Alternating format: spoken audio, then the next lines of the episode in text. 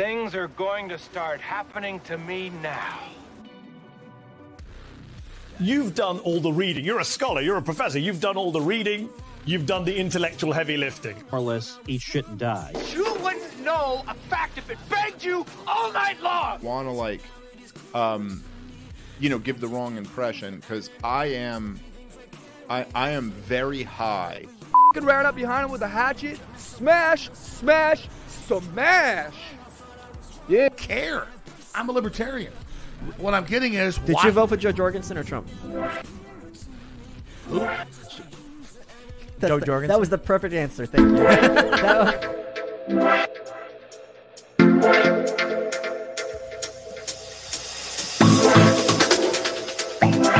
It's happening, folks. Thaddeus Russell is in the building. We can start this podcast. Thanks for showing up. So, look, this is a Libertarian Podcast Review, review podcast, but the great thing I get to do is interview people as well, which I love. So, I did a show uh, on Thad. You know, having a conversation with people. I met uh, Nick Gillespie at the Reno um, uh, convention, and it was great. Is a guy that I feel like I could have a conversation with out in a normal life and, and thoroughly enjoy it. You're one of those kind of people too, but it's odd to just Zoom and have a conversation with people. So this is kind of like porn and prostitution, where you add you add a camera and suddenly it's okay in mass dissemination. So here we are. We're we're yeah. Thaddeus, why is your career so bad that you've come on this podcast? I'm just honored to be uh, porn and prostitution. That's all. Um, thank you for that. What was the question? Why, why is your career so bad that you've uh, slummed it to this the, the depths of the Libertarian Podcast Review? That's what I'm saying. This is this is the greatest honor, man. I it's the opposite of what you're saying. Don't don't uh, don't deride yourself. I'm No, self-deprecating. I, I somehow yeah you are. Some somehow I didn't know about that review you did of my show, which was I think more than a year ago. Yeah. And um, I somehow it just popped up somehow. I saw it somewhere and I watched it just like last week, I think. And as I told you before we started rolling here, I I was blown away because you I think you spent an entire hour and you really Yeah. went through it and you really analyzed it in and yes, you said nothing but positive things, so certainly that's part of why I'm here, but it was really more that you get it. You really get what I'm trying to do. I'm trying to do many things with the podcast and some things I don't make explicit, but you sort of figured it out. Um, and I just really appreciated that. Like it just means a lot because the podcast is the thing in my in my whole career of all the things I've done in terms of work, it's the thing I'm proudest of because it is it is it represents all of me. I don't it's not just my scholarly side, it's not my academic side, it's not just my political side or my intellectual side. As you know, I talk a lot about myself. I talk a lot about feelings, emotions, psychology, uh, background, parents, childhood, all that stuff with myself and the guests Yeah. and then I try to I try to weave that into the politics to try to better understand why we think the way we do about politics and um, but also I just think that's the that's the stuff that is most powerful and memorable. I think what people remember about my show is those personal moments when people when people say things they've never said elsewhere and they reveal themselves and they're vulnerable with me and those are the moments I remember and those are the moments that are gold for me. but then you know you also get sort of how I try to do the interview. I mean, interviewing I take very seriously as a craft, and I've worked on it and worked on it a lot. and um, actually, the you spent most of the time talking about the earlier shows, which was five years ago now. Um, which um, when I listen to them now, I I certainly like. I like them generally, but I, I I hear things that I don't like, and I try to correct them. But I've been working on it for a long time. I, I pay attention to interviewers and how they do it, how they do interviews, and I try to be good at it. And um, it's something I didn't know that I had a gift for until I started doing this. I thought I'd be okay, but I didn't I didn't know that I would really have a, a really special sort of feeling for it. Um, and so it's been really gratifying for me in so many ways. Then the politics, you know, you you most certainly get the politics. You made it clear that I do not identify as a libertarian and that I have significant differences with libertarians while being very, very close to libertarians on many, many issues. So I just, Tyler, I just thank you again. It's Oh, you really, you really understand. You, you understand me. You see me. well, uh, your your uh, message that you sent to me was uh, something you could put on a dust jacket of a of a book, or I guess this podcast, which is you know you did it, you did a good po- a review, and you did it correct. That's that's what it was great. uh, no, I I- so for me, and, and I'll just we'll I got a litany of things to talk to you about today. Uh, and so once again, thanks for coming on here. But Sure. um, with some interesting parts is I found your podcast kind of when I came out of the the, the right wing, really decided I'm not I'm no longer part of that, and I was going through the the liberty side, and I found yours because it was Kmele or yeah, I think Kmele. I found him, and then you know there's something referencing. So I found you early on, and then obviously Michael Malice was your first episode, and it Mhm. blew my mind. Um, maybe I'll just skip right forward. And one of the reasons is being kind of the right winger, but always being in the liberty space. of you know, I, I knew some of the you know, Bastiat and, and I'd read some of these things early on, but coming into it later in my life, um, I, I held on to some later principles. And one of those things that kind of moved me through wa- or had a problem with was uh, the Vietnam War. As a right winger, it's it's a war that you know we didn't do Mm. correctly and we should have done harder. And the other other side was always the Little Red Book of Mao and Jane Mhm. Fonda, which kind of how you see this. So it's that, and then Mhm. um, yeah, it, the other side, which the Green Beret movie with John Wayne type of thing, right? so I I would end up watching um, the Vietnam War uh, documentary, and I saw this enlisted guy who um, wasn't a lefty, and he was uh, compl- he hated the war, but he also hated Jane Fonda, and it blew my mind. And then I kind of got into this. So I I guess for me, it was interesting to finally see some of the liberty side that was didn't hate capitalism, and also um, wasn't necessarily you know about it just the the lefty side of it. So. Oh, we got someone coming in. Uh, red flag law coming in. No, got a wind coming in. No, Okay. no, Yeah, no, I guess- no worries. Not the cops, just the wind. Okay. Right.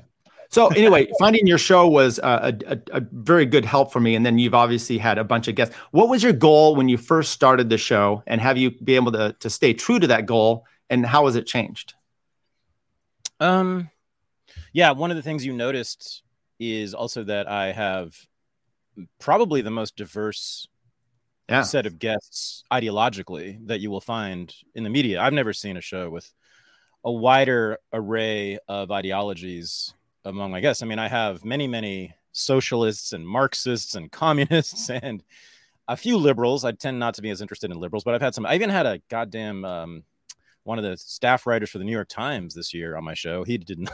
He did not know what was going on when he came on, but I've had everybody, and then of course I've had on the you know I've had libertarian many libertarians and some lots of paleos of various sorts. I've had a couple people who are outright fascists and race realists, and yeah, so it's everybody. Um, some really great Christian conservatives like Anthony Esolen. I always talk about him. I love that episode. Uh, yeah, it's really across the board. So that I stayed true to. You know, it's uh, ecumenical, and and maybe even more ecumenical now than it was when I started. It's pretty libertarian heavy at the beginning, but oh yeah, I mean, if you look at the last like 50 guests I've had, it's you would have no idea what my own politics are. You would have no clue Yeah. if you just looked at the guest list, not a clue. Right. Um. So that yes, I Zoom doing it by Zoom, which I started during the pandemic, used to be totally in person. All of my interviews were in person, audio only, and that was really wonderful in that it fosters a tremendous intimacy. Yeah. And so, especially with what I'm trying to do with getting people to talk about stuff that they normally don't talk about, um, made that a lot easier. I, I, you know, I still have been able to do that. It's just not quite as um, amenable to my project. Uh, I'm gonna go eventually. I'm gonna go do more in-person interviews, but um, at the same time, Zoom has also allowed me to interview people all across the world. And you know, I had Alexander Dugin on from Moscow. You know, I mean, that was inc- only Zoom would allow that, and lots of people. So, um, yeah, I I'm proud of it still, and I'm still doing what I want to do with it. So I, one of the questions was going to be how COVID changed that. And I know you started to do video. Matter of fact, your Abby Martin one was very well, well um, produced. It looked like uh, you've kind of stepped away from that. Are, you- you're going to go back out on the road to to kind of do uh, the shows, or are you trying to focus more on kind of the other stuff? And this is just something you can uh, supplement it with. Yeah, well, we we have we've done live events. We did a big one in Texas last year, and I did like five or six interviews there. So that was in person. Yeah. we are going to have. I don't know if I should announce this now, but we are going to have. Um, actually, why not? Yeah, we are about to announce an unregistered weekend in Chicago, which is October 21st, 22nd, and 23rd. And that'll be featuring two guys everyone listening knows uh, Curtis Yarvin and Jack the Perfume Nationalist will be there. Mhm. and I'll be interviewing them a lot. And those will be in person, obviously, and those will become podcast episodes. And people who come can talk and they can be part of the Q and A and discussion and hang out with Jack and Curtis throughout the weekend. So save the date, October 21st, 23rd, Chicago, Illinois. but um, Um, yeah, so I'm going to to do about that. your. Oh, go ahead. Go ahead. No, I'm just gonna say I'm gonna do, and then I'm gonna do as much interviews in person as I can. Um, uh, I'm in the Bay Area right now, and there are people here I'm gonna interview, and yeah, so I mean, money and time allowing, um, I will do that as much as I can. Yeah. So I'm I'm just uh, on the other side of Sacramento, so we're we're actually pretty Oh. close here. So Where are you exactly? Folsom, Oh, Jesus. Okay. Yeah. Um, Johnny Johnny Cash. There you go. Johnny Cash. That's right. Yeah. There you go. Yeah, so if you're over here by the prison, uh, we can we can say hi.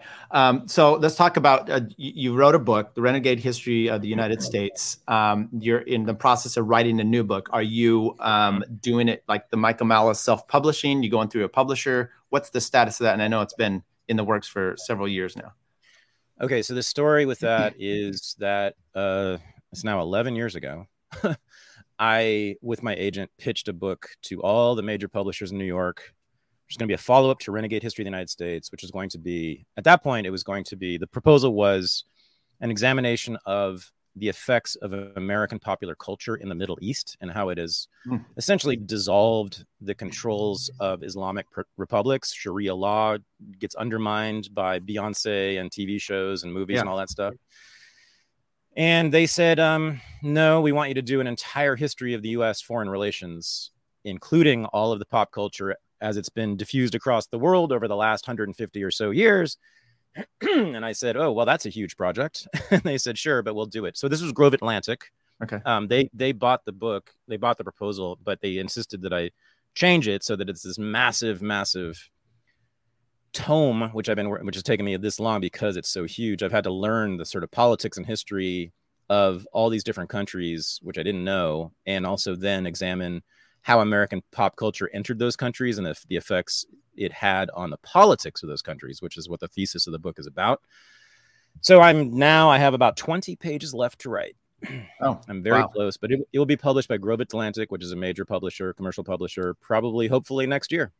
Well, well good. Uh, something you said there, which is uh, kind of interesting about the the Middle East and popular culture. I mean, when you look Mhm. back at uh, Iran, like in the 1970s, they don't seem to be a. Sh- uh, they were much more modern. I, at least my understanding of it. How has that changed from going from kind of that? You know, you look at uh, the old footage that they had, and they're wearing suits and ties, and now they're you know kind of digressing.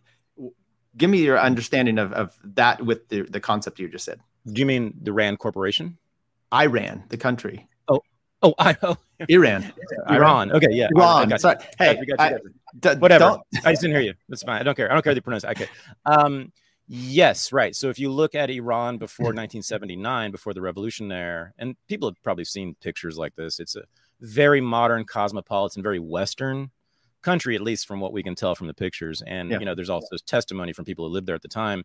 You know, talk to people who now live in Los Angeles who grew up in in Iran, right? Which is a lot. There's a lot of people like that they'll tell you the same thing. And then when the Islamic Republic takes over in 79, yes, of course, they institute very puritanical Sharia law, as we all know, which was fairly effective for a while, but imposing that on a people who were already exposed to good old Western pop culture has proven to be impossible because if you go to Tehran now, and uh, this is many, many, many reports of this. In fact, just last night I was watching a video of an incredibly good rapper in Tehran who raps in Farsi and he's like one Uh-huh. of the best rappers out there, an incredible flow. Yeah. Uh, but um, you will see that women in Iran in particular are yelling at the Islamic police. There are police in Iran whose sole job is to enforce Sharia law. So they mostly go after women for, you know, dressing inappropriately. And we have women now like cursing them out, fighting them, hitting them, spitting on them, telling them to go fuck themselves, et cetera, et cetera, and throwing off their scarves and their veils and all of it. And it's wearing jeans and getting piercings and they don't care. Uh, I think it's over. I think I think that revolution is done. I think the Islamic Republic of Iran is essentially done. It's just a matter of time as to when it will actually officially close down. You know, but um, they haven't been able to. They have not been able. They have not been able to make Iran Iranian Iranians into good Islamic citizens, which is exactly the point of my book. Is that when American pop culture enters a country, it this is what it always does. The communists hated it because they Yeah. saw it as counter to communist discipline. The fascists in Germany and Italy hated it famously because it countered fascist discipline. And the Muslim fundamentalists, the Islamists around the world hate it just as much now. So there's like all sorts of fatwas issued by Islamic clerics these days against things like, well, it was Madonna and Britney Spears about 20 years ago, and now it's Kim Kardashian and whoever the latest pop goddess is, Yeah. who they see they see rightly as a threat to their entire project because once you have that kind of individualistic, hedonistic self-indulgence, and I, don't think those things are bad, by the way, right? But those those are counter to any any political project, really, other than pure sort of anarchism, uh, because all the political projects out there, all the ideologies, this is liberalism, progressivism, conservatism, fascism, communism, you name it, they all require a discipline, a social discipline. They require that the individual subsumes her identity to the community, usually the nation state, right? And one's own interests and desires are subsumed to the interests and desires of the nation state. This is what all of them ask for. This is what this is what Joe Biden asked for. This is what Joe Stalin asked for. This is what Adolf Hitler asked for. This is what Mao and and you know and conservatives too. Okay, can. I just interject? Because Sure. the, the, the, what makes me think though is with the, the the Muslim situation where it's it's a theocratic um, dictatorship. Your you're not your salvation has something to do with it. So is that a more difficult thing to undermine? Uh, you know that society in a sense. Uh, you know the blue jeans took down the communists and and that. But um, so you think the communist and a religion uh, would be equal as far as breaking them down? Well, I mean, communism and fascism offered salvation too. That's what they Okay. said. Not they didn't they didn't use the word, but that's essentially secular salvation. We will be happy. We will be blessed. We will be um, unified. We will be at peace. We will be prosperous. We will, you know, we'll basically enter heaven on earth through either Nazism or, or communism. Is what exactly what they said. So I don't quite see a difference. To me, it's all religious thinking. Okay. Yeah. No, yeah. Curious. Um, Yeah. You had mentioned there about uh, music, uh, rapper in Iran. I'm not, you know, Mm-hmm. Iran. Sorry. Uh, you had also mentioned, I think it was with James uh, Gentleman on the Blackbird podcast, that uh, Yeah. you saw a demise in music. Uh, maybe I'm misunderstanding how you Yeah. said that. I, I see music as a great diversion to a lot of things we have in the world, right? And I, I'm way too involved in politics and, and listen to stuff. Do you think the demise in that has to do with anything with the political stress that we are seeing right now, or is it just people are not uh, thinking out of the box and they're too, you know, they used to be uh, anti-establishment, and it seems like they're not anymore. Yeah. So when I said that to James, and by the way, everyone should listen to the Blackbird podcast. I think it's just Right. about the best libertarian podcast out there right now. Um, I regretted it in a sense because that was Thad, the music fan, talking, not Thaddeus Russell, the the whatever I am social critic talking. Because Thaddeus Russell believes that there's no such thing as bad or good music, as Miles Davis said. If it sounds good, it is good, and I think that's right. You know, that's a rel- the relativist point of view, and I am a definitely on cultural issues. I'm a relativist. I think it's absurd and always elitist and condescending to say that one form of music is better than another, but it's it's impossible to prove or even demonstrate in any Right. way. You can't support mm-hmm. that Yeah. whatsoever. So I'm not, you know, I, it's just, but for my ears, my taste, there's no question. And I was talking about hip hop mostly, um, Right. black music, R and B, and hip hop mostly. Although I think it's probably true for rock as well. It sucks. Now, I mean, I'm I was a hip hop fan until about 10 years ago and I still am but I just don't like almost any of the new stuff and I think it is it is it is substantially qualitatively different. Now that doesn't mean it's worse. I from my ears it's worse but obviously it's not worse for most people because that stuff is incredibly popular. In fact when I, when I see people playing new trap music songs on their you know out of their cars or whatever I I'm, I really pause and I think do you really like that? Um the um there's a tremendous dumbing down of hip hop that's gone on that and it's funny to say that about hip hop because that was one of the major criticisms of it back in the golden age in the 90s and 2000s when hip hop was so great but my god if you compare compare the lyrics today of the top 10 hip hop songs to the lyrics of the top 10 hip hop songs from 1990 whatever it's embarrassing because I mean, even like DMX, you know, who was basically like relatively a sort of a knucklehead rapper. I mean, you listen to his song, he tells stories. Yeah. He tells stories with a, a narrative arc and with, you know, any rhymes throughout it. and it's it's actually you know a major piece of writing. And uh and nowadays it's it's well we know it's mumble rap. And there's no story and there's not much rhyming and there's a lot of cursing. And the, i mean it's it's mostly cursing. And it's ba- basically nigga bitch nigga bitch nigga bitch suck my dick. Um i mean sometimes that's actually the chant. They'll chant that you know? I, so okay if you like that and prefer it there's nothing i have to say to you you can't be wrong uh but if you don't like that stuff let's have a conversation about it Right. and why Well, that yeah. is. So, so, so is it because of politics? The decline in the, in the, according to my taste, quality of rap in the last ten or fifteen years. I don't know what it's about. I mean, this is a generational thing. You know, it's very much about Clint Russell, best rapper alive. Sorry, I, I'm not going to put many uh, uh, comments up there, but that one was. this was is this is like serious serious libertarian in jokes here. Right, yeah, right. Um, Clint is a good friend, so I will have no comment. Um, same here. the yeah no clint's a very good guy um wh- uh yeah it's it's sort of what's going it's about what's happening with millennials and especially zoomers my son's generation he's 20 now and you know he was listening to trap he listens to trap music and he has for years and i would always tease him about it and express bewilderment at it and i would try to introduce him to older stuff and he would reject it usually although he loves 50 cent for some reason.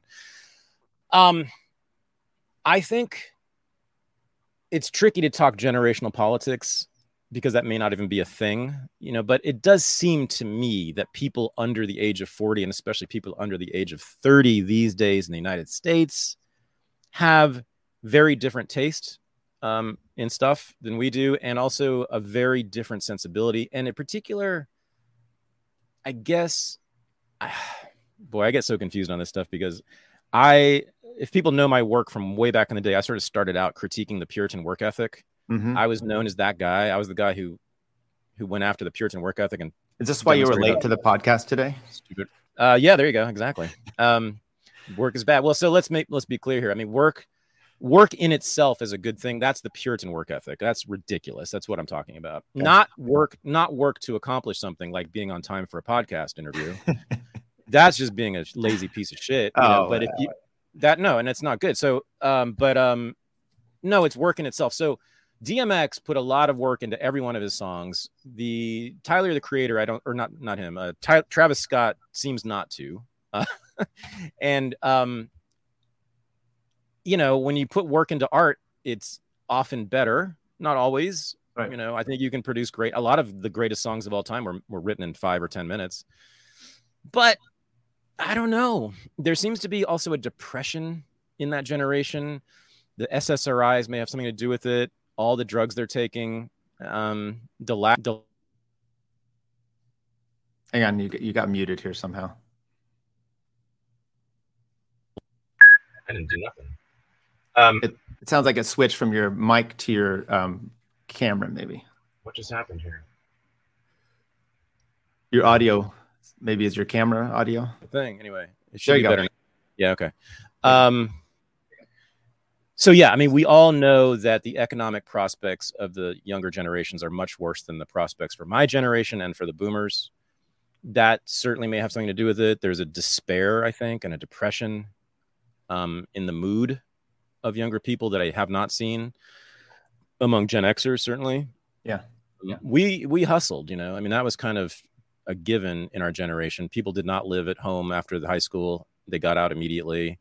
They would either go to college or they would start working, and people just hustled. And you, you just didn't see this sort of widespread quitting, in a sense, uh-huh. on on the economy, on the future, on making oneself better. But that's partly because they have so few prospects. They can't own a house, jobs are scarce, et cetera, et cetera.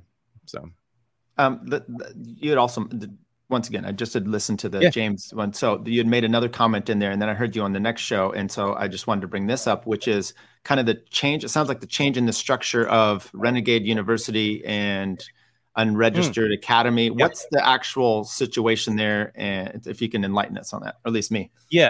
So I'm no longer working with Renegade University. Um, I am now entirely. you started at- that, right? Yeah, yeah, I started it, but um, for various reasons I can't go into. I'm just leaving. Okay. RU, uh, I have left it, and I'm doing everything. All my content creation is now on Patreon, Okay. under unregistered, and the school is now unregistered academy. So it's the same stuff. I'm teaching courses constantly. Right now, I'm teaching a course on World War II, which is really popular. Um, but it's all under unregistered academy at patreon.com slash unregistered. Okay, that's good to know. Uh, Yeah. Let me play you this. Um, I don't know if you ever, you know, there's problems in the LP, right? The the Mises Caucus took over, and then Yeah. the LP, you know, the people have left. They've had problems. There's these gentlemen that went on this uh, neoliberal podcast, and I want to play you this. Um, let's see if I could find uh, this one here. Okay, so I'm going to play you this clip here. Uh, and and they, they talk about um, some some problems, but one of the things they bring up, I think, is is something you have uh, something we could talk about. So um, make sure. Sure. you can let me know if you can can't hear this. has, has articles that offer these weird, soft-pedaled defenses of Hitler in the 19. I should probably uh, ref- this is um, from the Mises Caucus website. There's a, an article about rethinking World War II, so that's what he's referencing there. But who wrote who wrote that article? Uh, Vance, um, I, I'll, I'll find it when we're, when we're going here. Okay, I need that. to be a, a great man like uh, like Otto von Bismarck or whatever. Their their preferred presidential candidate, uh, a comic named Dave Smith, is basically an open white nationalist who says Oh that God. it's a scientific fact that blacks are genetically less intelligent than other races. Um, he uh, uses transphobic slurs that I'm not going to repeat here, but he basically says all transphobic or all trans people are liars. Their identity is a lie, and he calls them the slur that you're probably thinking of. Um, he he goes around with a list of who's who on the alt right, like Stefan Molyneux and Nick Fuentes and Richard Spencer and Gavin McInnes and all of the all, all the podcast alt right that, that you're probably thinking of. So there's real like open white nationalism here and just bigotry of of all kinds. And and this is the group that we're talking about, right? This is it's not just oh well some libertarians think that it's really weird how woke people are it's i, I feel like that complaining about wokeism is almost like the hook and that's how they get you and then they start trying to get people into the darker stuff I, I Yeah. Okay, so So let me let me say let me Yeah, say go ahead. sorry before we. No, so even the even even if Dave said all of that, if he said all of that, that is not still not white nationalism. No. My God. Okay, now did he say? I don't know, Tyler. Did he say any of that? Uh, in any way? Obviously, it was a, a gross misstatement of anything. Uh, there, he had said something about uh, trans, like uh, why focus on them when there's so many other big problems out there in the world. The black one, I couldn't find. I could only imagine that it was uh, some sort of Legion of Skanks jokes that he's done. Um, the the one I, I kind of first of all, there, there's there's a few things. There's there's one about taking on your your opponents by just name calling to such degrees that you don't have to uh, associate or have conversations with them anymore, right? And I think Right. maybe you can give Oh, us a historical perspective of how this has come about.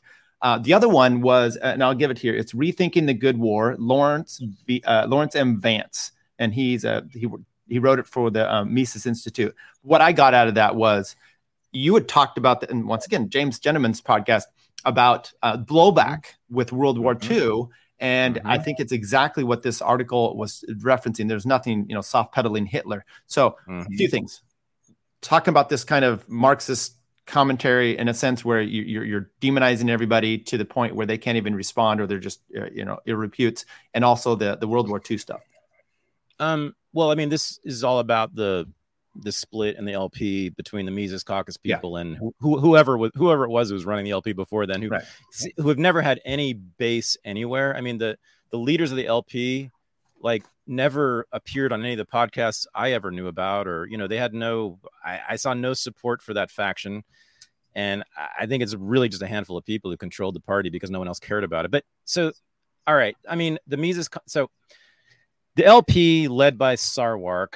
Um, and I want to say, I and you didn't have to commentate about the LP itself. I'm not really, you know, Okay. concerned about your con- what you think about them. Well, no, I was going to say that. Feel free to do whatever.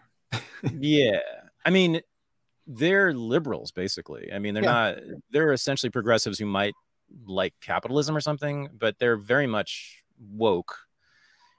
Uh, Nicholas Sar, I just got to say this because I've said it before publicly, but I gotta say it again because it just I can't believe it. Nicholas Sarwark, uh, this was about a year ago, year and a half ago. I tweeted about uh, uh, Daniel Shaver, who was murdered by the Mesa police in Arizona. I'm sure everybody listening knows about this very well and has seen the video.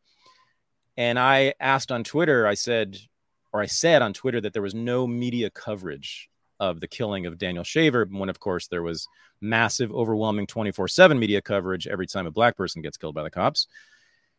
And Nicholas Sarwark took it upon himself to correct me and show me that there actually were two local newspaper reports about Solid. about Daniel Danny Shaver getting shot to death by the cops on his hands and knees. I and then he argued with me back and forth about how that was sufficient sufficient coverage and he wouldn't answer my questions. Is that sufficient nicholas? Is that Nick, is that good enough for you? That should there have been a more media coverage of this? He, he didn't answer me. He didn't answer me. He did not say that there should have been more that national media should have covered it etc no nothing. I i i mean right after that i didn't know anything about the guy at the time but i was so horrified i actually went to the mises caucus mises caucus invited me to give a talk at the california lp convention last year in the summer and people can watch this online. I give a whole spiel about this episode with Sarwark and that speech. Mm. I was just, I, I, I couldn't, I don't know, I couldn't believe it. But um, I started to hear that he might have been a Fed, and I thought, yeah, you know, to say something like that as the national chair of the Libertarian Party, I that's as lib- anti-libertarian as one can be. So I, if you're going to take down the LP, who's better to lead it than Nicholas Sarwark? Um, so they are cultural liberals who are now have just lost to or were losing to people who are not cultural liberals. And by the way, I am I am on cultural stuff. I am neither with Sarwark nor with the Mises Caucus. There are a few people in the Mises Caucus. I think Angela is probably with me on most things. Um, but I'm thinking through. I mean, the, the sort of people I know of in the Mises Caucus who are the leaders of it, all of whom I know well. We, we differ. I mean, a lot of them are basically much more culturally conservative than I am, and that's fine. There's nothing wrong with that. And I have never heard any of them talking about passing laws censoring things or you know putting people in jail for consensual activities or whatever. So i'm not con- terribly concerned about that. I would be nice if they saw things like i did but they don't need to and i and i'm still going to support them so long as they never call for the state to do anything against people for doing consensual activities.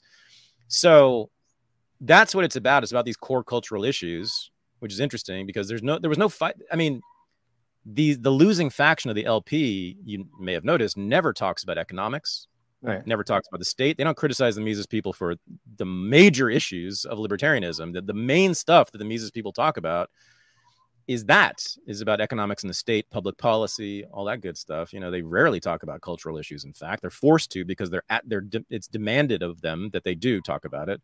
And when they do, they're not into it. They're not into the program that's been laid out by the woke by the woke regime. matter of fact, in that interview, one of the guys' cr- critiques was, "Why don't I don't see uh, Mises talking about uh, woke stuff?" Like, but that's kind of the point of of not discussing the woke stuff. It's it's about the the utilitarian theory or whatever you're talking about. You know, economics. Yeah. So, um, yeah. Anyway, Yeah. keep continue on. Yeah, yeah, yeah. I mean, you know, so to me, it's um and their changes to the party platform I had zero problem with. I thought the thing about bigotry was bullshit to begin with. Not bullshit, it was worse than that. It was it's coercive and I actually I think there's better reasons for opposing that than what I've heard from the Mises people. It it um it's virtue signaling. They don't define bigotry. If they define bigotry, I might be okay with that. But to say bigotry is not allowed, I'm a bigot, God damn it. I hate all sorts of things Right. in the world. I hate, I hate a lot of things and a lot of people, and even I even hate cultures. There's cultures that I fucking hate, Tyler. There's even, you know what? There's even national cultures that I hate. Okay. Oh my. Or at least, or at least seriously dislike. Don't we? uh, Are they all the same to us? Is, is Russian And- and Chinese and American and, and Salvadoran culture all the same to us? No, of course not. And if you Um, get involved in those cultures, you realize that they're probably even more bigoted about other cultures than than we are. Oh, by far, of Yeah. course. I mean, I Jesus Christ, Hotep Jesus said this to me. You know, white people, white Americans are probably the least racist people on the planet, and I think he's right. I think he's right. So yeah, um, that stuff sucks fuck it. I'm I'm over it. I've been over it from the beginning. I've been criticizing that shit since before a lot of people were born. um, so you know, I but at the same time I'm a cultural radical too. So it's odd. I you know, I'm a my my renegade politics about culture is also not it's neither it's neither the progressive woke stuff at all, nor is it the cultural conservatism that I think is fairly prominent in the Mises caucus.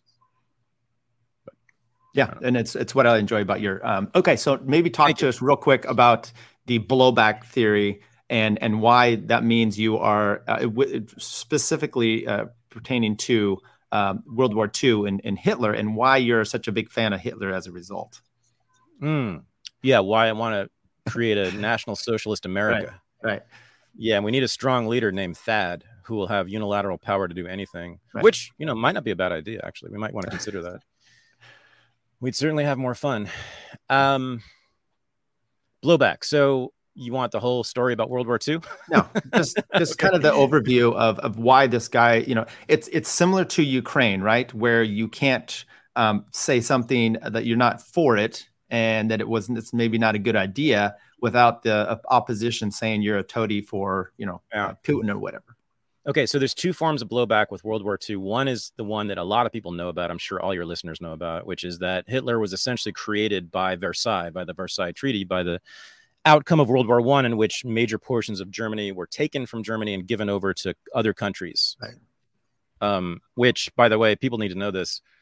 In Germany, this was universally hated, and this was communists and Nazis agreed on this. This is the one thing they agreed on was that the Versailles Treaty was an abomination and was absolutely unjust to the German people, and that those territories needed to be rejoined with Germany.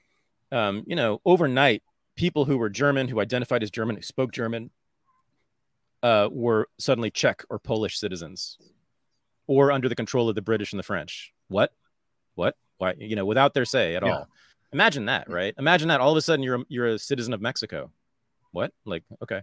Um, it's worse than that though, because you're now a citizen of a country that thinks you are biologically evil.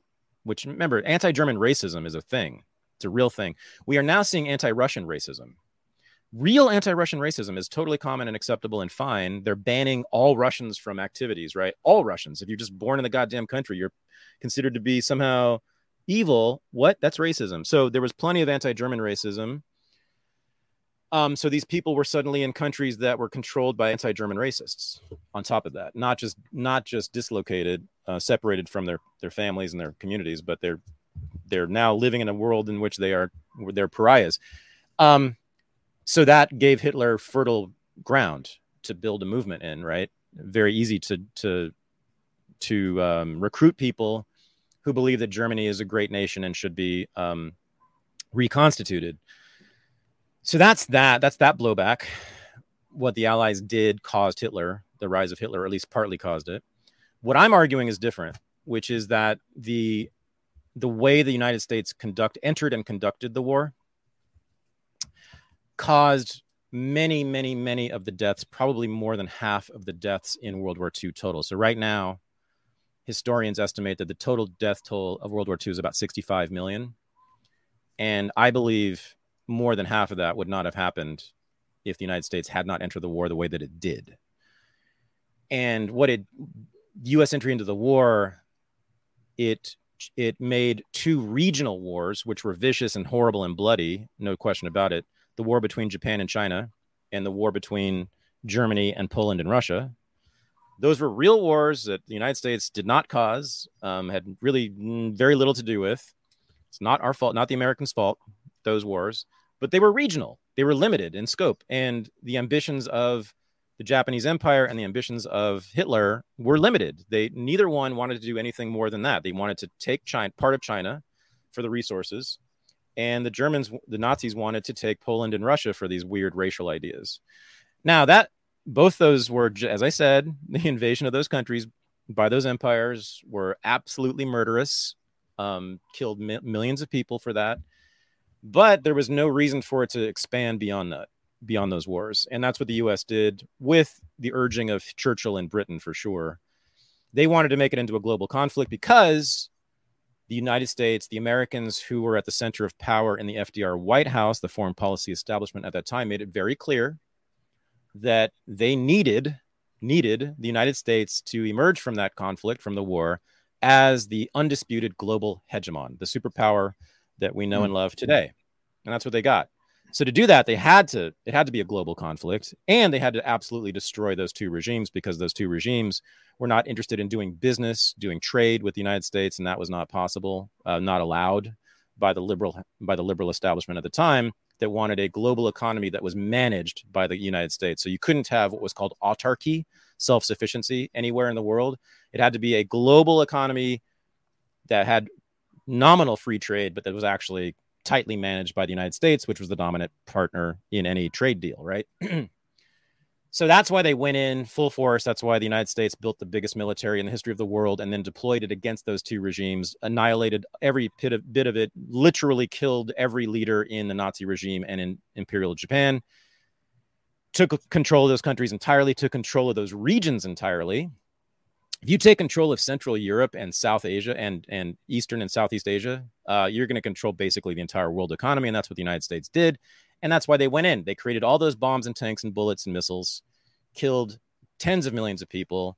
I believe needlessly because neither one of those regimes wanted to expand outside those spheres. And so the only reason we went to war in World War II was to create the global superpower, was to create the global American empire that many of us now don't want but that's the origin of it is in world war ii 1941 the decisions that were made then.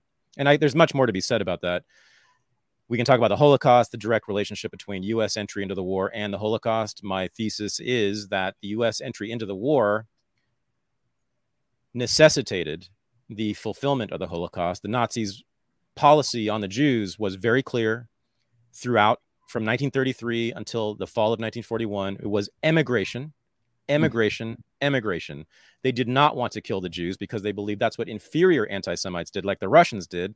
The Russians had pogroms where they should have killed yeah. Jews spontaneously. It was anarchic, chaotic. And what did it result in? Hitler said it resulted in the Bolshevik Revolution. When you mm. just murder Jews in the street, what you get is communism. And he was right. And so he said, no, we have to orderly march them out of the country. And that's a German way to go. He called that the anti Semitism of reason. It and he said to the West, every single year for more than 10 years, every single year, he would get up on stage and give these big speeches to television cameras for, intended for the West. And he said to the West, I will send you the Jews that we have on our own boats if you will take them. And the West, the United States and Britain and France said, no, no, we're not taking any Jewish refugees. People don't know this, but the United States took no significant number of Jewish refugees from the Third Reich from 1933 until Hitler was dead in 1945 all the way through the Holocaust, all the way through the war and the Holocaust and the Nazi regime. No Jews were allowed into this country or Britain or France or anywhere else, really. He said also, if you don't take the Jews, which they didn't do, if you don't take the Jews and you stop me from expanding into Poland, from taking the, our territory that belonged to us in Poland and Czechoslovakia and Russia militarily, then I will kill them. So he called them hostages. He was he said we are holding them as hostages to stop the West from intervening against us. If you intervene against us militarily, I will kill the Jews. I will not kill them unless you do that. He said that over and over again, but I will also hand them to you if you just take them. And at that time, the United States had a population of about 110 million people, less than half of what we have now. So there was plenty of room for the 500,000 Jews who lived in Germany at the time. We didn't take any of them. So FDR forces Japan to attack Pearl Harbor, thus entering the war. Germany declares war on the United States. U.S. declares war on Germany. At that point, the U.S. had already been furnishing major weapons um, to the Allies to fight Germany. So the U.S. was already effectively at war. Hitler at that point knew he was a dead man. That once the might, the economic and military might of the U.S. was deployed against him, he had no chance of surviving this. And so he said, "Fuck it. Okay, I gave you warnings. I told you many, many times what I would do if you did this. So that's when the Holocaust began. The day after the declaration of war on Germany by the United States mm-hmm. was the first gassing of Jews in a concentration camp, a death camp, which was in Chelmno in Poland. The day after was the first time they gassed Jews. So I think there is a direct causal link between the two, between U.S. entry into the war and what we know as the Holocaust. Yeah, and what's interesting is uh, you don't have to make up egregious stories to show that Hitler is obviously a bad guy, which you know we end up doing to try to perpetuate it to make it look like it's it's a noble war or whatever. Right. Um, question for you: I, I, Do you know who Jeff and Michael Shaara are? They okay. Well, I'm going to say it real quick. So Michael Shaara, he wrote, I think it was the Damn Yankees, and then he writes the book Killer Angels about Gettysburg. Okay, he's Mm, going to write this mm. trilogy, and he ends up dying. And someone says to his son, who's just a gemstone guy, "Hey, maybe you can write the the, the rest of it." So he ends up writing Gods and Angels. Uh, I mean, sorry, Gods and Generals, and, and their whole trilogy. He finishes off and writes a bunch more.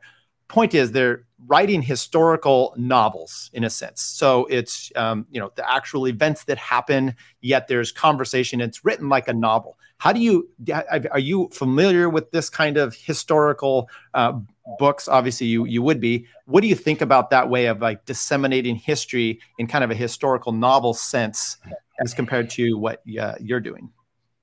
That's a hard question for me to answer because, um, as a good postmodernist, I believe, I believe that in a sense everything is either fiction or nonfiction. That there is no, there's no that my book, you know, which is a very in terms of the methodology, is a very standard methodology, very standard history. I mean, I, I use evidence, right, numbers and dates and quotes to to support my arguments versus um, historical fiction where they make up essentially everything or at least they base the narrative on they base the narrative on what we call facts but then elaborate on them in ways that are fictional?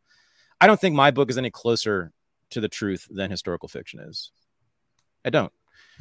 I think it's closer maybe to what one might surmise given the evidence that we count as being important and valid but there are ways to think about the past that are not rooted in the evidence that I think can help us understand them better um, and give us a new understanding of them. So I have no problem with historical fiction. I tend not to be interested in it because I'm very hard headed and old fashioned, actually. I'm, ne- I'm really not a postmodernist when it comes to history. I just don't do it like that. Um, but, but I have no problem with it. You know, um, I do think that it is essentially a meditation by the author on the psychology of great historical actors and I think that's where it's most useful. They are attempting to psychoanalyze essentially the great historical actors, and I think that's a wonderful exercise. It may be bullshit, it may be wrong, it may be useless, but it can also be very, very illuminating. But that's really what they're trying to do. And I'm also famously interested in psychoanalysis of political actors, so go for it. I think there's good historical fiction and not so good historical fiction, but I think it's all all a worthy attempt. Okay, I have another um, clip I'm going to play for you here. Um, Sure. This is from the Reason Roundtable, and this was um, just the other day. Now, I got a specific reason for this uh, of playing this for you. So uh, here we go. Uh, it was written in 1980. I think she died shortly thereafter, maybe 83, 85, something like that. Um, so this is fairly late in her life. Um, someone is trying to adapt the book Anthem, and she writes, uh, I'm glad to hear there are young Randians in Hawaii, but you make a mistake in associating the libertarians with me. They are my enemies and have nothing to do with my philosophy except for occasional attempts to plagiarize it. And then she says, The reason for my disapproval of this adaptation is that I cannot stand the thought of someone monkeying around with my material. My work means too much to me. If you remember the climax of The Fountainhead, I'm sure you will understand this. So this is basically Ayn Rand responding to fan mail by telling all libertarians to go kick rocks and also like sort of vaguely threatening maybe to like bomb an adaptation of Anthem in Hawaii. Um, every letter is like this. I she is the most intense correspondent you could possibly imagine. Okay, so my reason for uh, giving you that uh, that clip there uh, is is is basically I've heard. Okay, so Ayn Rand, to give you the, the backstory, uh, you probably got it there. She's writing, complaining about someone kind of repurposing her work or not using it in the way that she is solely focused on. So I've heard you previously talk about Glenn Beck, who has ranted and raved about your book, and you're not too excited about that. So, what is your, uh, at least at the time, you, you maybe don't, you didn't like Glenn Beck. So, how do you feel about someone? Um, and and even on your dust cover, I think it had a quote by Michael Malice. Uh, I'm sorry, Michael Medved, who probably is much Mm. different than than you as well. Um, Mhm. How do you feel about people kind of taking your ideas and perpetuating them, and and where you might not always feel comfortable about it? And by the way, my my greatest interview hope would be you in Glenn Beck because I don't know if you've actually heard him recently or I've followed him quite along. I think he's very much open minded to having a conversation. So uh, that would be my wet dream interview, by the way. So me too. I would love. So when the book came out, when Renegade came out, that was 2010, and that's when Glenn Beck was had taken a turn recently at Yeah. that point toward looking at progressivism, the history of progressivism, as Yes. the roots of all the problems in uh, in current society. And at that point, I thought he was sort of half right. He was on the right track, but he just wasn't trained in this, and he didn't know the history very well, and so he was kind of like stumbling about there. Um, but boy, since then, Glenn Beck has gotten very, very smart. And every time I see him nowadays, I don't really follow him, but I, you know, I see him fairly often, clips and stuff. Um, I've had friends on his show who've told me about it. He's um tremendous. He's great. He's doing really good work, and I agree with him mostly, most of the time. I mean, he had Cody. Everyone should watch Cody Wilson's interview with him. You know, he's Cody's up there talking about Foucault and gun rights and the end of gun control and the profound meaning of 3D printed guns. And Beck is right with him. I mean, this is very heady stuff. Cody's a serious intellectual, and Beck was right there, and very and Cody's extremely radical too. Um, but um, so I'd love to do Glenn Beck. I loved I love that he he read the book and he liked it. He wanted me on the show for a minute there. Um, and then he did Michael his research. yeah, Michael. Well, Michael Medved is a very classic sort of cultural conservative, you know. Um, but he, I, I was on his show and he somehow liked it. He got it really amazing. Like I, I'm, I have tremendous respect for people who can do that, and that's again what I try to do on my show. Right? It's like I've had most of the people on my show I disagree with fundamentally about politics, even libertarians. Um, but to take to respect respect their ideas and to take them seriously um, and to seriously examine and analyze them rather than dismiss them with an ad hominem or some insult, which is what usually happens in politics. So, for someone like Michael Medved to say something good about my book, which is a celebration of horrors and drunks, etc., um, is pretty impressive. Uh, I I don't care. I'm I want that. I want I want le- I mean mostly I want lefties. You know, it was really written for the left in a sense. So why why did these two right wingers, in a sense, um, and there might have been obviously more, um, gravitate to your book? What was it about it that they they liked? Was it just the honesty? Um, I think. Well, I think it was mostly because I, I put the lie to progressive history. So Mm. it's the book is uh you know there's a whole chapter devoted to explaining how FDR and the New Deal were very closely related to Nazism and fascism. They love that, of course.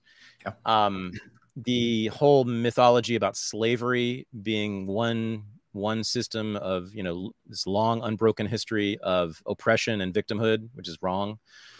They you know they like that.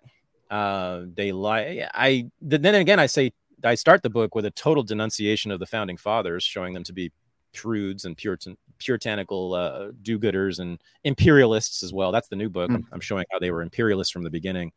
So I don't know. I mean, I, these are just good intellectuals. That's all I can say. I think Medved and Beck are just good, solid intellectuals that I wish we had more of. I, I don't even care what your political ideology is, as long as you're open to ideas. That's that's Right. what I care about only. Well, it's curiosity. And, Curiosity. and is we always started this podcast, and that was exactly what I, I loved about your your podcast. You know, there's some of them I, I'm like I don't want to hear that one, and then some some of them I've started and like I'm not interested, and then I was captivated. So part of that's your your interview style of kind of being a psychiatrist or psychologist of digging Mhm. down into people's you know it, it Mhm. reminds me you know uh, me as a libertarian i always like to find the root of the problem rather than you know Mhm. saying hey uh, college education is too high let's forgive it how about we f- go back to the original problem why it's that way and that's kind of your questions of digging Mhm. down there um, one other thing uh, so i don't know if it's your contemporary but um, david horowitz the the famous lefty ramparts grew up in berkeley and kind of Mhm. that's where where you were at the time. Um, I was a big fan and loved his book Radical Son, which kind of reminded me of a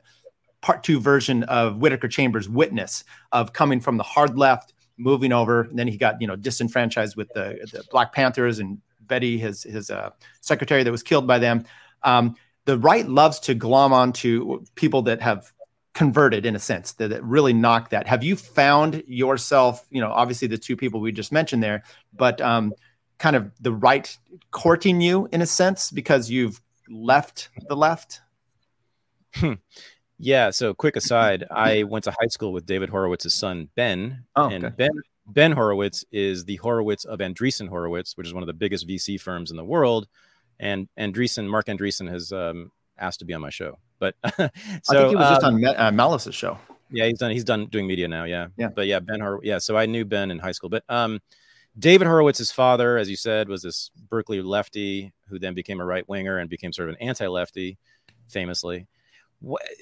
So the right wing and I have had an interesting relationship, and I think it's more strained now because the right wing has taken in recent months has taken a hard right turn on cultural issues or at least started to pay attention to cultural issues and i Yeah. don't like what they're doing at all Okay. i think it's basically homophobia dressed up as other stuff um just really old school cultural conservatism that is i thought was dead and gone but apparently it's making a revival i mean the texas gop platform uh calling homosexuality abnormal. Oh well what what what year is this guys?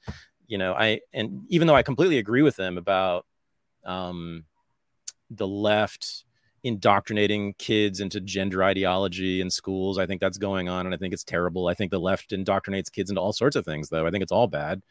I don't think the left is trying to have sex with children um, but i do think that they are indoctrinating them into this whole worldview that which is doing that i think is grotesque. Um, but so the right is hung up on this. They're fixated on this thing right now and i'm not into it. And so i'm pretty and they're not into me nowadays or less so. Well that's not really true. They're still pretty friendly to me but we'll see. I don't know. We'll see if they hold on to this whole drag queen hysteria. If they continue thinking the drag queens are the root of all evil or that they're evil at all we're not going to have a good time because i am people don't know this but i am this is true i'm i'm the leading historian of black drag queens. I i wrote my first scholarly journal article my only scholarly journal peer reviewed article academic article is a long treatise on black drag queens in the 40s 50s and 60s and the relationship with the civil rights movement which was not a good relationship.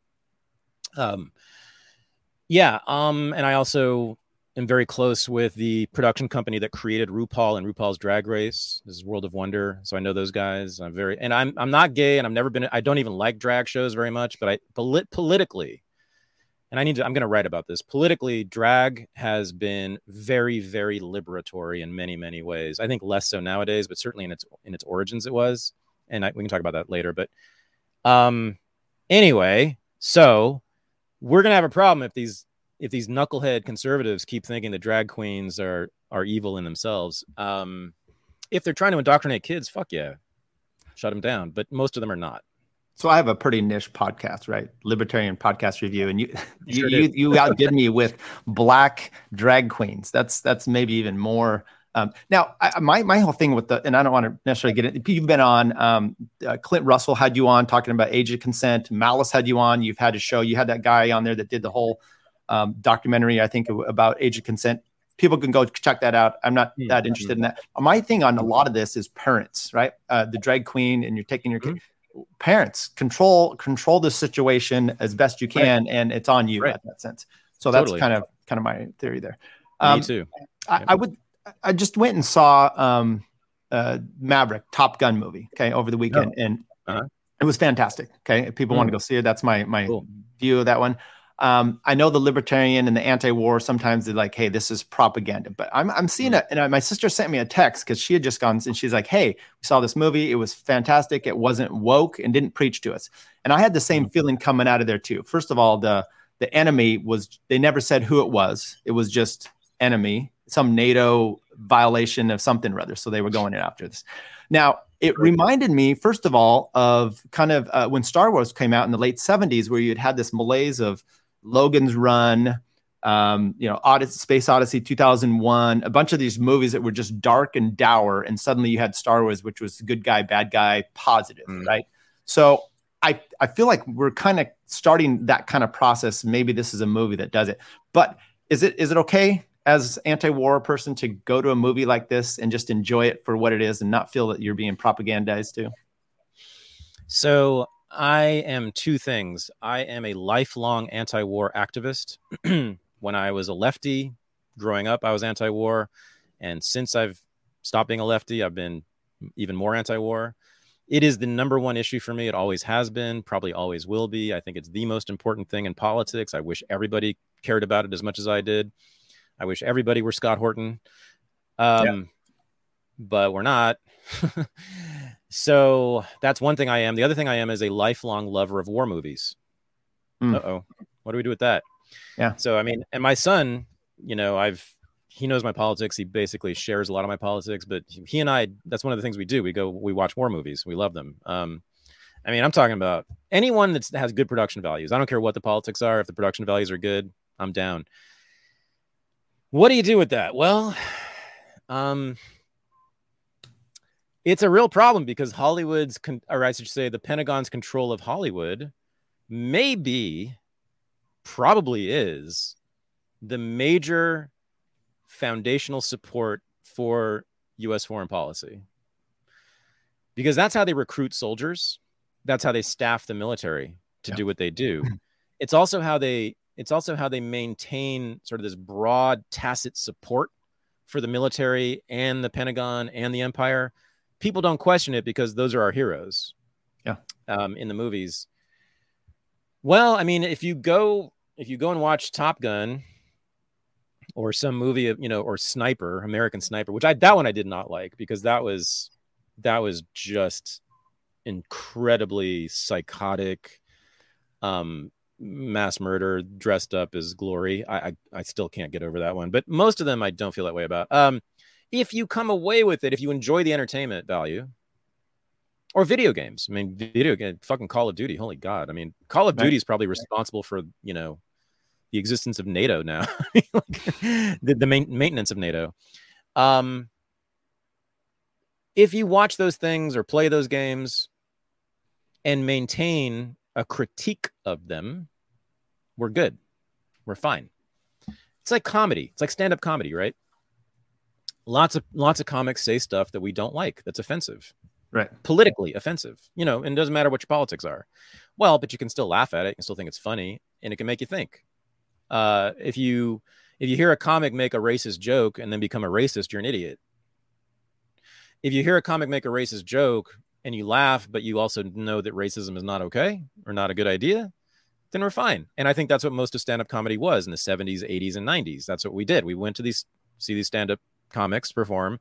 They would say jokes that now would be considered racist. We might have considered them somewhat racist. They were somewhat racist, but they were jokes. It was entertainment and so we didn't take it seriously and certainly didn't make us change our minds about you know the biological inferiority of black people or whatever it is right who i mean yeah so um i'd say i'd say the same thing for war movies have have your critical mind during and after and you're fine don't don't don't feel guilty about enjoying it it's fun to watch people blow up stuff yeah, fantastic.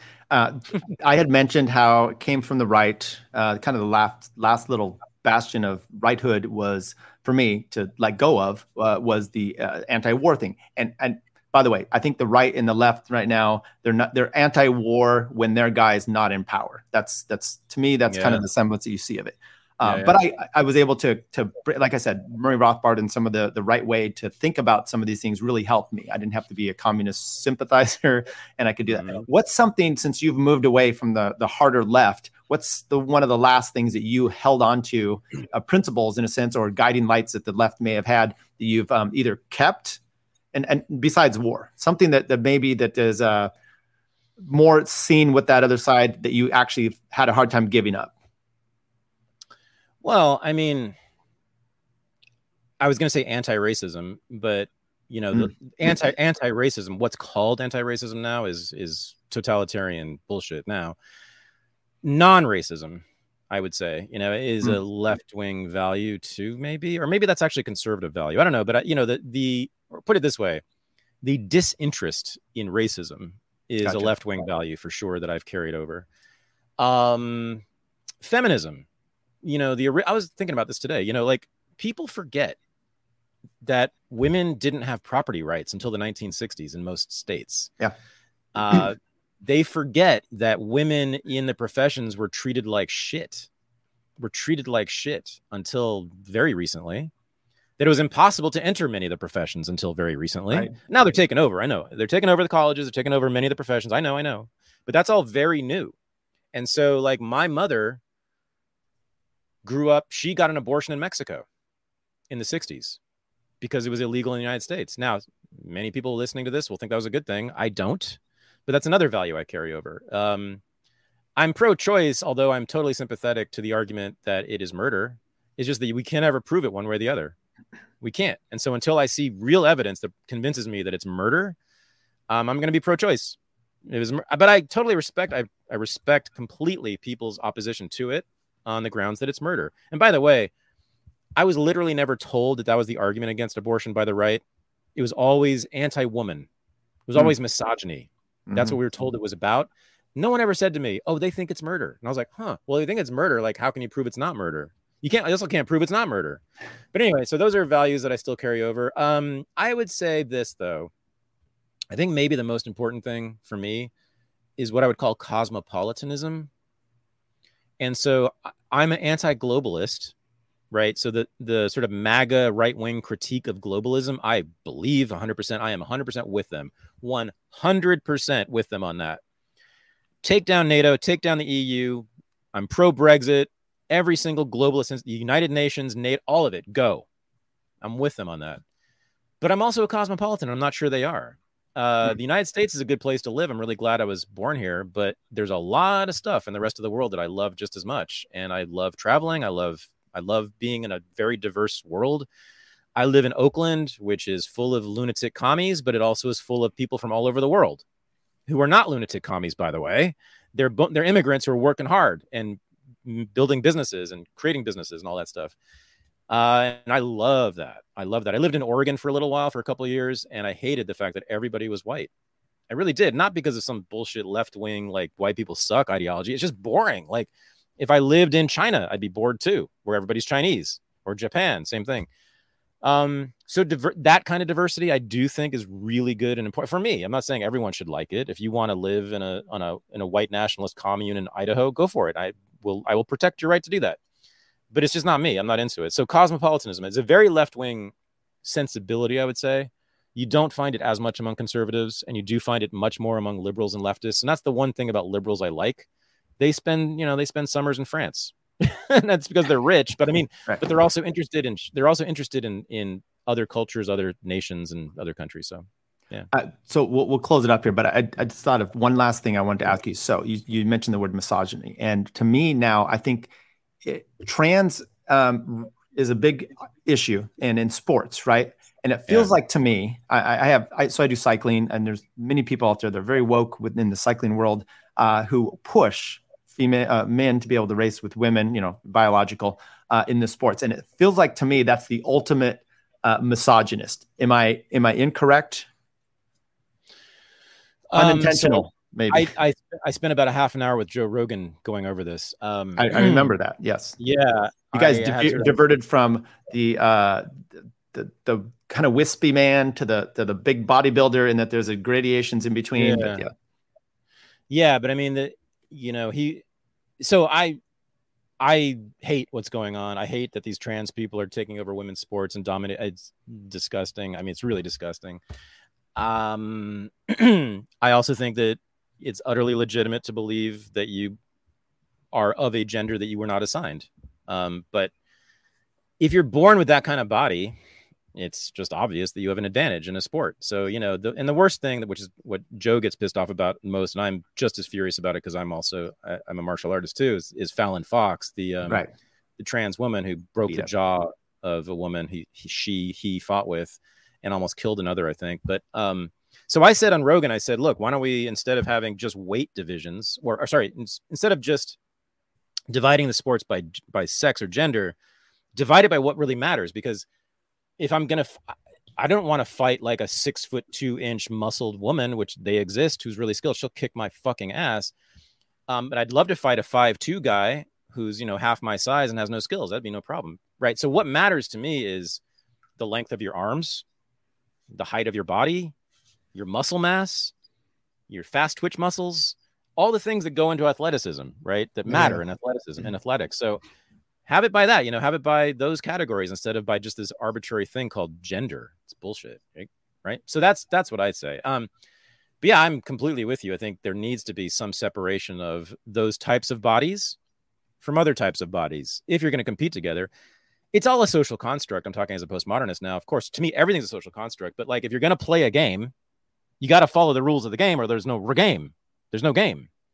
So I like playing games and sports, so we follow the rules like I'm a total modernist when I'm in the game because I enjoy the fun of it.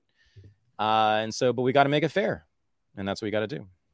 Uh, well, I appreciate it. So, Thaddeus, uh, Yeah, tell everybody where they can find you, uh, sign up with your courses, and um, and what do you have coming up? It's all patreon.com slash unregistered. You can also go to my website, thaddeusrussell.com. Well, there you go. All right. Well, Thank I you. appreciate you once again coming in today. Uh, thanks everybody for checking the show out. I do a Kill Tony knockoff show about once a month. We're coming up here. We're gonna Andy and I are gonna do it again. So people, feel free to send me your uh, DM me. We'll send you a link. You'll come in, do your one minute spiel. We'll rip on you, and then you go out. So Thaddeus, once again, big big fan. I, I, I appreciate you coming in. If you want to hang on a little bit, we'll do the outro, and then um, see you everybody. Sure. Thank you. Okay, I'm leaving now. Bye, guys. But she's back. And now. Chick fil A is completely overrated. It's not that good. I prefer Zaxby's. I prefer Popeyes. Takes a tough man to make a tender forecast, Nick. And I guess that's me. Keep fucking that chicken. For, should I vote for Dick Cheney on the Libertarian Party? Do I have an Yes. obligation to vote for Dick Cheney? I would say so. Yes. Did it work for those people? No, it never does. I mean, these people somehow delude themselves into thinking it might, but. But it might work for us. That one dude was like, "Not a podcast. I can't find it anywhere. and They don't have video." Oh yeah, Peter Janke. Yeah. yeah, I blocked him. I'll do it. If he unblocks me, I'll. I'll... He'll buy your shirt if you unblock him, Bert. He's a wigger. Yeah, nothing cooler than So a 49 year old wigger. like- I just started yeah. live streaming. Cut me some slack. I'm fucking. I'm pretty high tech for a boomer. Uh, but For a anyways, I, boomer.